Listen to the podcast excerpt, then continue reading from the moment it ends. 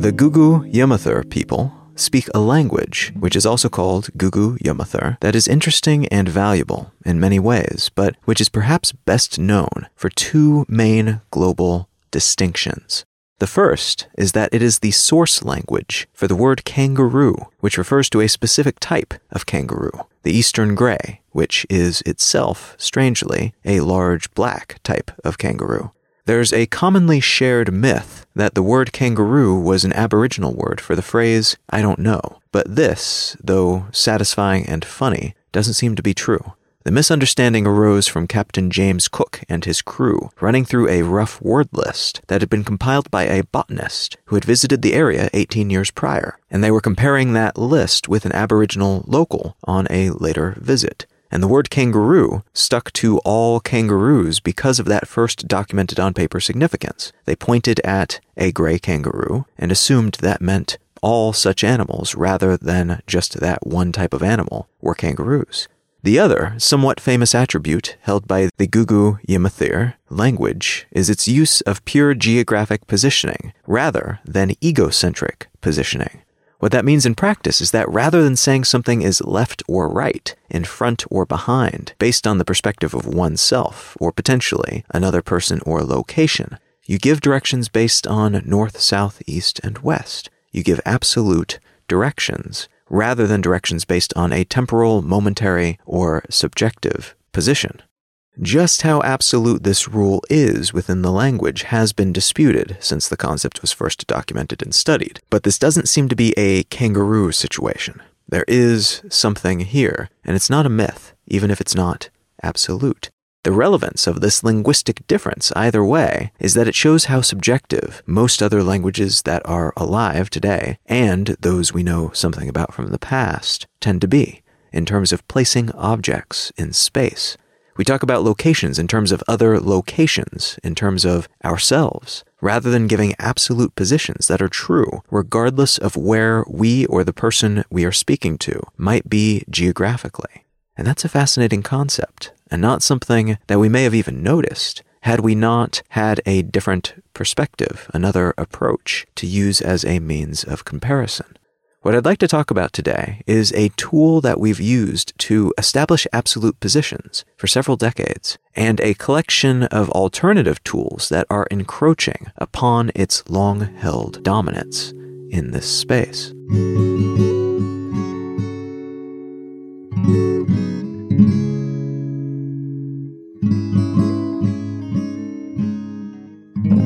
You're listening to Let's Know Things. I'm Colin Wright. On October 4th, 1957, the Soviet Union launched the first ever successful artificial satellite, the Sputnik 1. The Sputnik 1 entered an elliptical low Earth orbit where it operated at full functionality for three weeks before its batteries died, and then another two weeks in silence before it fell back down to Earth, burning up in the atmosphere upon reentry. The Sputnik 1 scared the bejesus out of the United States. It was launched at a very heated moment during the Cold War, and the US had no idea how far behind they were compared to the Soviets in terms of space related research and engineering until they heard the little blips, the same signals everyone else on Earth with the right hardware and frequency could also pick up that were projected down to Earth from the two foot metal ball shaped satellite and its antennas. Interestingly, it was that moment that seems to have triggered two massive efforts within the United States. The first and better known of these two storied paths is that of the United States' own space race efforts, which really kicked off when they realized that they were being beaten by their communist foes in the vaunted, politically vital field of scientific research and space exploration. The second and lesser known consequence of the Sputnik 1 was the creation of the technologies and infrastructure that eventually became GPS. GPS stands for Global Positioning System, though it was originally named Navstar GPS, and that designation is actually kind of a brand name of satellite navigation system. It's not the universal name for this set of technologies. It is the name for the version of that set of technologies developed and owned by the United States government and operated by the U.S. Air Force. When Sputnik's radio signals were detected on October 4, 1957, scientists at MIT in the US noticed that the Doppler effect applied to these signals, meaning the frequency of their wavelength increased as the satellite approached and decreased as it moved further away.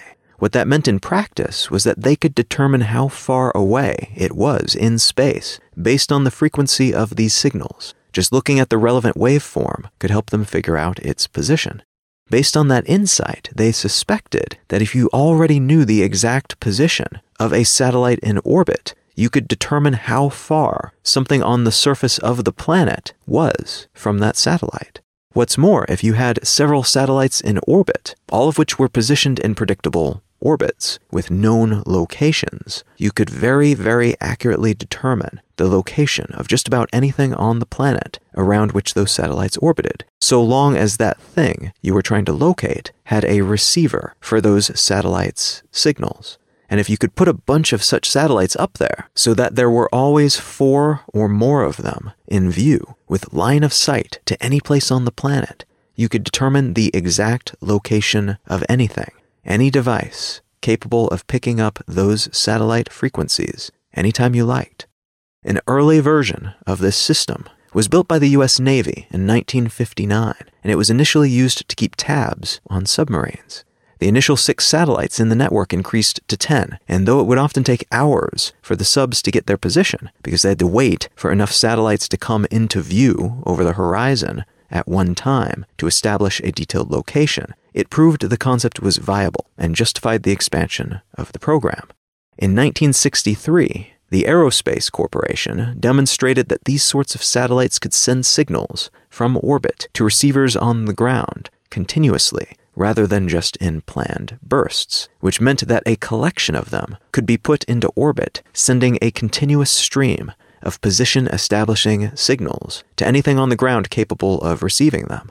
And that could allow these things on the ground to figure out where they are on the surface of the planet with incredible resolution, within feet of their actual location.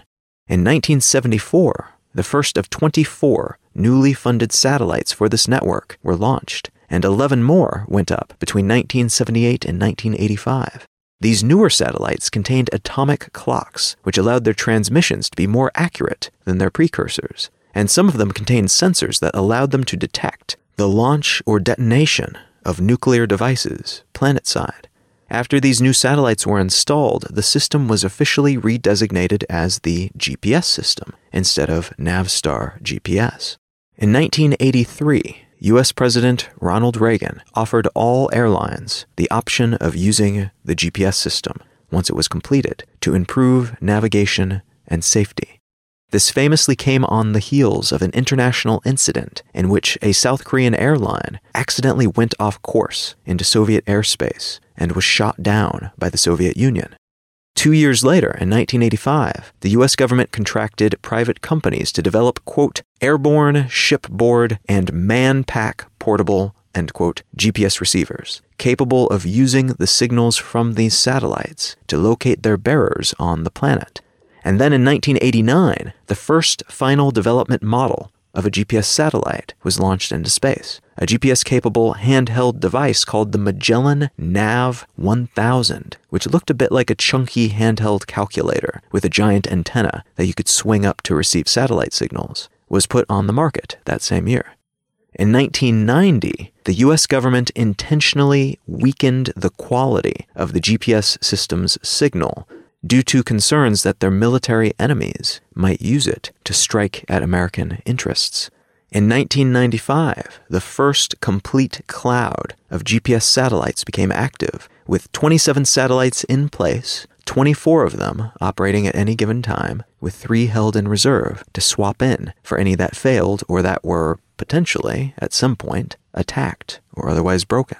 Each of these satellites weighs between 3 and 4,000 pounds. That's between about 1,361 kilograms and 1,814 kilograms, and each circles the planet twice a day.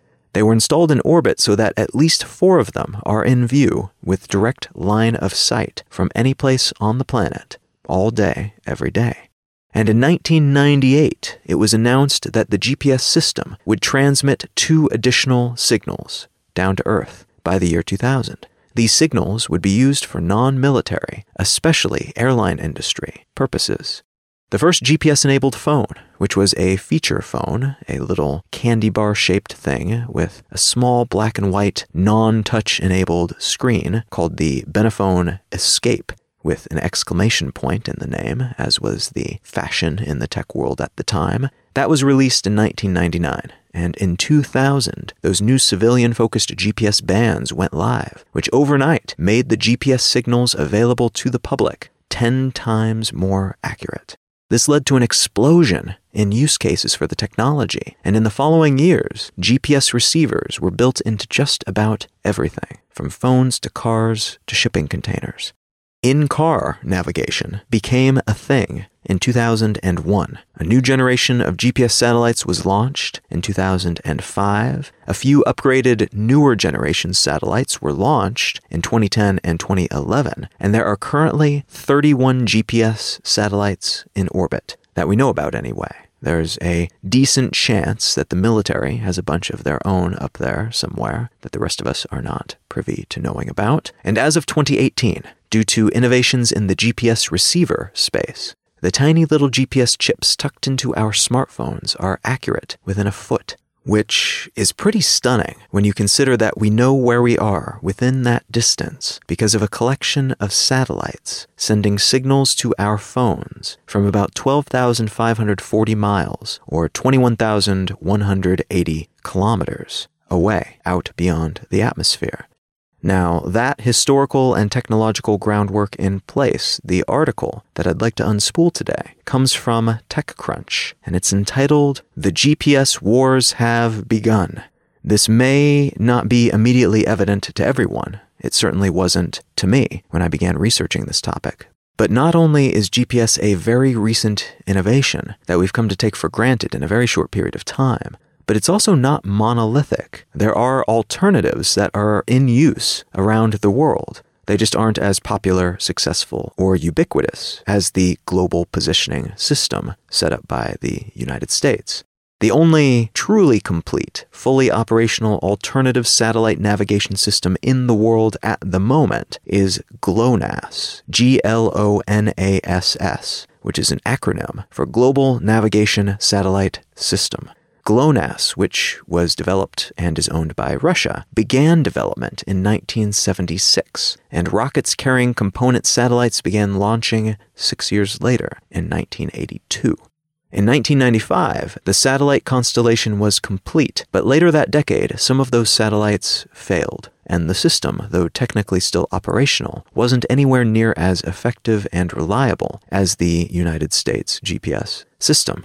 In 2001, Vladimir Putin decided it was important for Russia to have a system of this kind of their own, and one that was fully operational, so he made sure funds and support were available to fill in the blanks that had emerged when the project was left to flounder in the late 90s.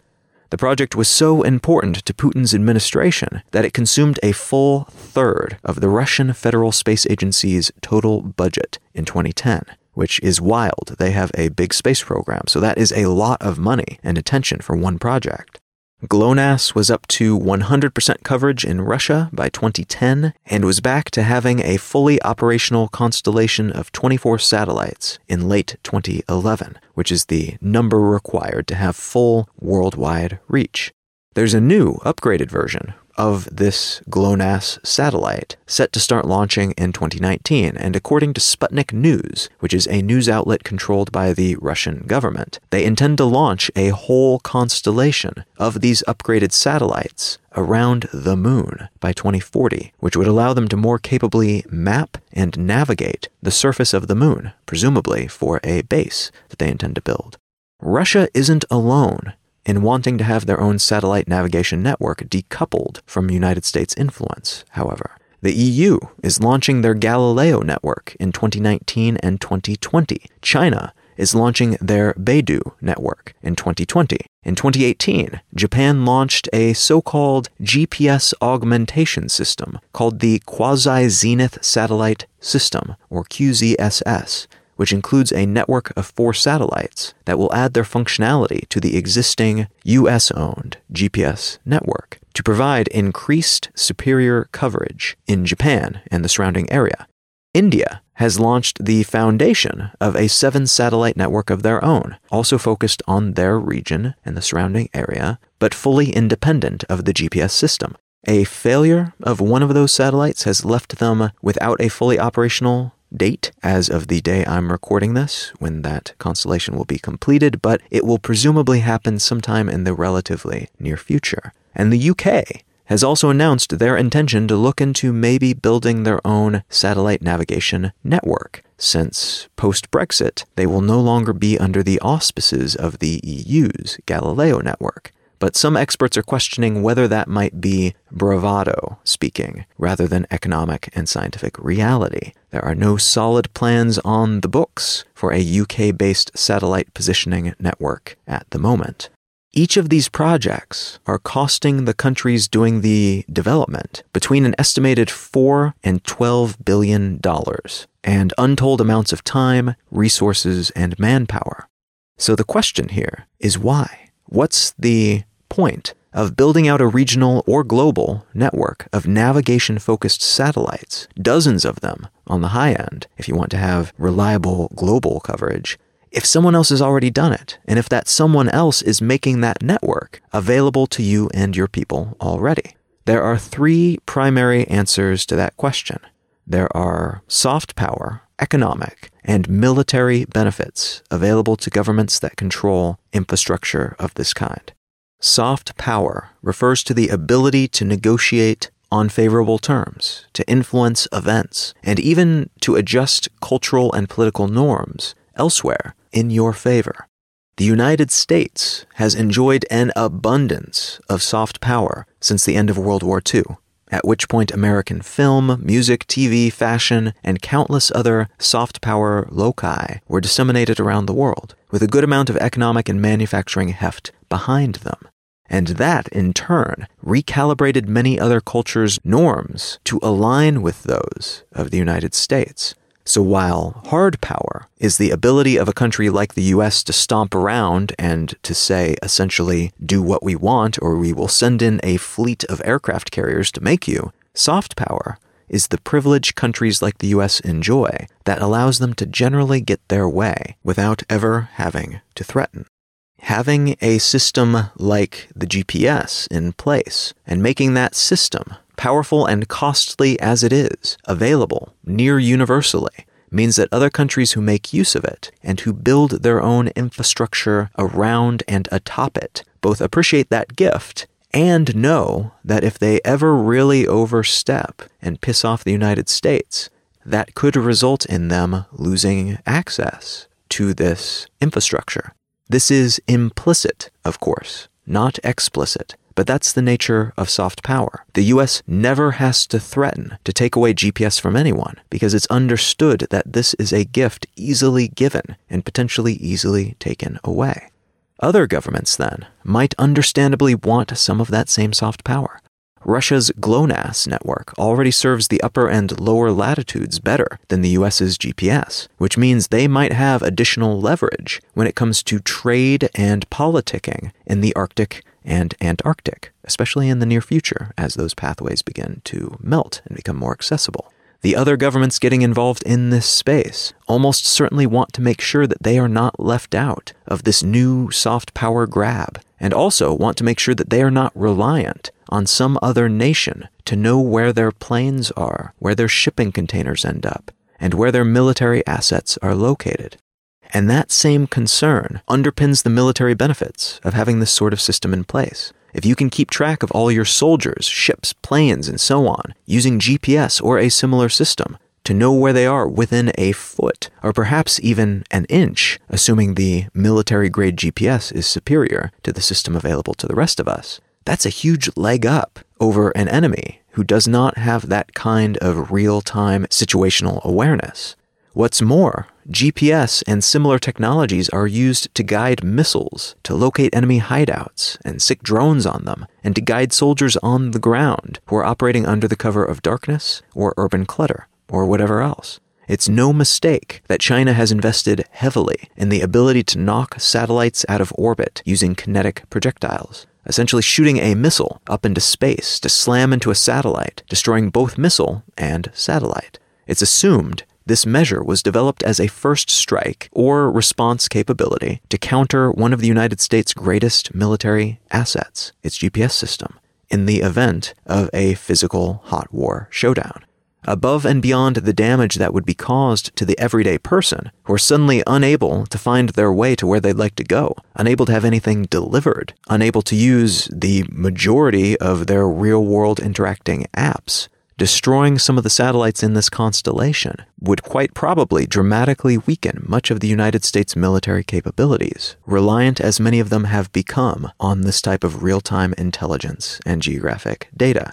And finally, the GPS system is good for the US economy and would presumably be good for other economies who build similar systems as well. A very preliminary and incomplete research project was conducted by the US government in 2015 that tried to estimate the monetary benefits of the GPS system. And the conclusion at the time was that based on only the industries that they looked at, which included about a dozen very boring sounding industries like earth moving and agriculture, the program which costs the government about $12 billion, that's for the GPS program, has brought in somewhere in the neighborhood of $56 billion as a direct consequence of its existence. Now, again, that is only taking into account a very small number of industries, and it doesn't include non monetary benefits like the ability to go for a run with the GPS on your watch or phone and to know how far you went during that run, or the ability to get to and from places that you've never been before in your car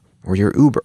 So if that's the number that they've already been able to measure, and that was in 2015, and the costs to run the program are fairly steady, but the use has been increasing, and the system has been used for an increasingly large number of valuable things. The GPS system would seem to have been a stellar investment for United States taxpayers. It makes sense then that other governments would want a piece of that action, would want their own internally controlled network that would help their local industries produce more and better stuff, would allow their people to benefit from all kinds of difficult to measure but very real positive outcomes, and would allow them to feel both more monetarily secure and less vulnerable to outside soft power influences.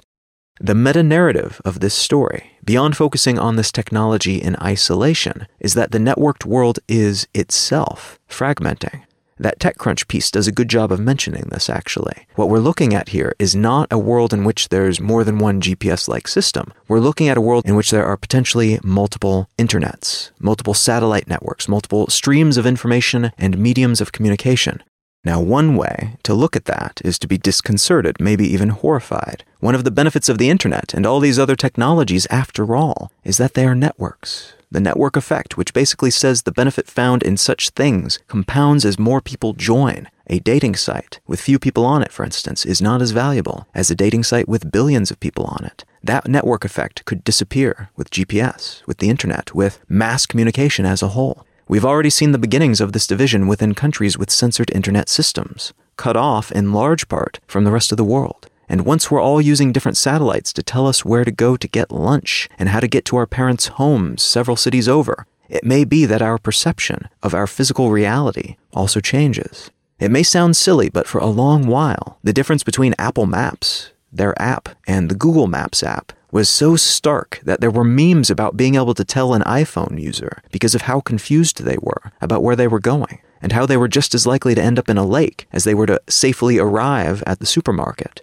The same could be true of entire nations of people, each seeing different cartographic realities about their own countries and the world on their devices. Their positions could be subjectively shifted based on governmental whim or political necessity, rather than having their individual positions agreed upon by the one network that we all use to figure out where we are, and thereby where we are in relation to each other. What's more, as these new networks go live, There will be competition and stratification within the tech world to see who can get the most device makers to include their chips, their receivers for their systems in the most popular devices. It's already an open guess that Apple will cede to China's wishes that they begin to include Beidou chips in iPhones that are sold in the country. And it's not a big leap to assume that other countries will begin to insist the same. Not every government has the economic sway that China has, of course, but at a certain point, there's only really so much space inside a phone. So this could create further divides between the hardware we use as well a phone from China may not work properly in the United States. Or it will, but it will be beholden to China's GPS replacement, which means someone from the United States using China's satellites may perceive themselves as being in a different location than the folks around them who are all using GPS. So there's a very practical, real set of concerns here, many of which will come to fruition in the next few years, beginning now in 2019. But there are also larger meta questions about the relativity of place and who controls our subjective assessment of where we're located. It may be that we'll individually need to come up with better understandings of our own position in the world based on a combination of data from different sources. It may also become necessary to develop a more objective language and set of tools for communicating such coordinates, as the ones we're using now seem to be increasingly showing their flaws, even as they become increasingly vital and ubiquitous.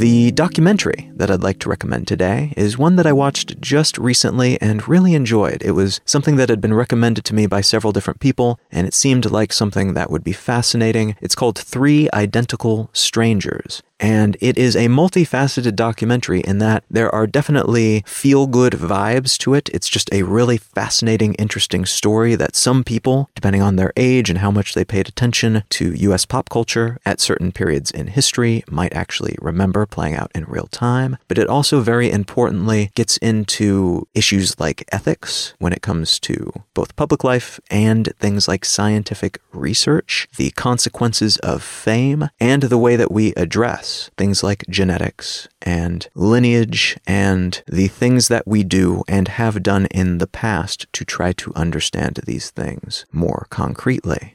I don't want to give away too much more than that, but I do think you'll enjoy if you get the chance. Three Identical Strangers. You can find it all over the place. I think I might have watched it on Amazon Prime or YouTube, but Google around a little bit and you should be able to find it. Three Identical Strangers. You can find out more about me and my work at colin.io. You can find my blog at exilelifestyle.com, and you can find the show notes for this episode and every episode of the podcast at letsknowthings.com. You can find out more about the tour that I'm currently on at becomingtour.com, and you can find that new project that I mentioned at somethoughtsaboutliving.com. Feel free to reach out and say howdy on your social network of choice. I am at Colin is my name pretty much everywhere. Thank you so very much for listening. I am Colin Wright, and I'll talk to you again next week.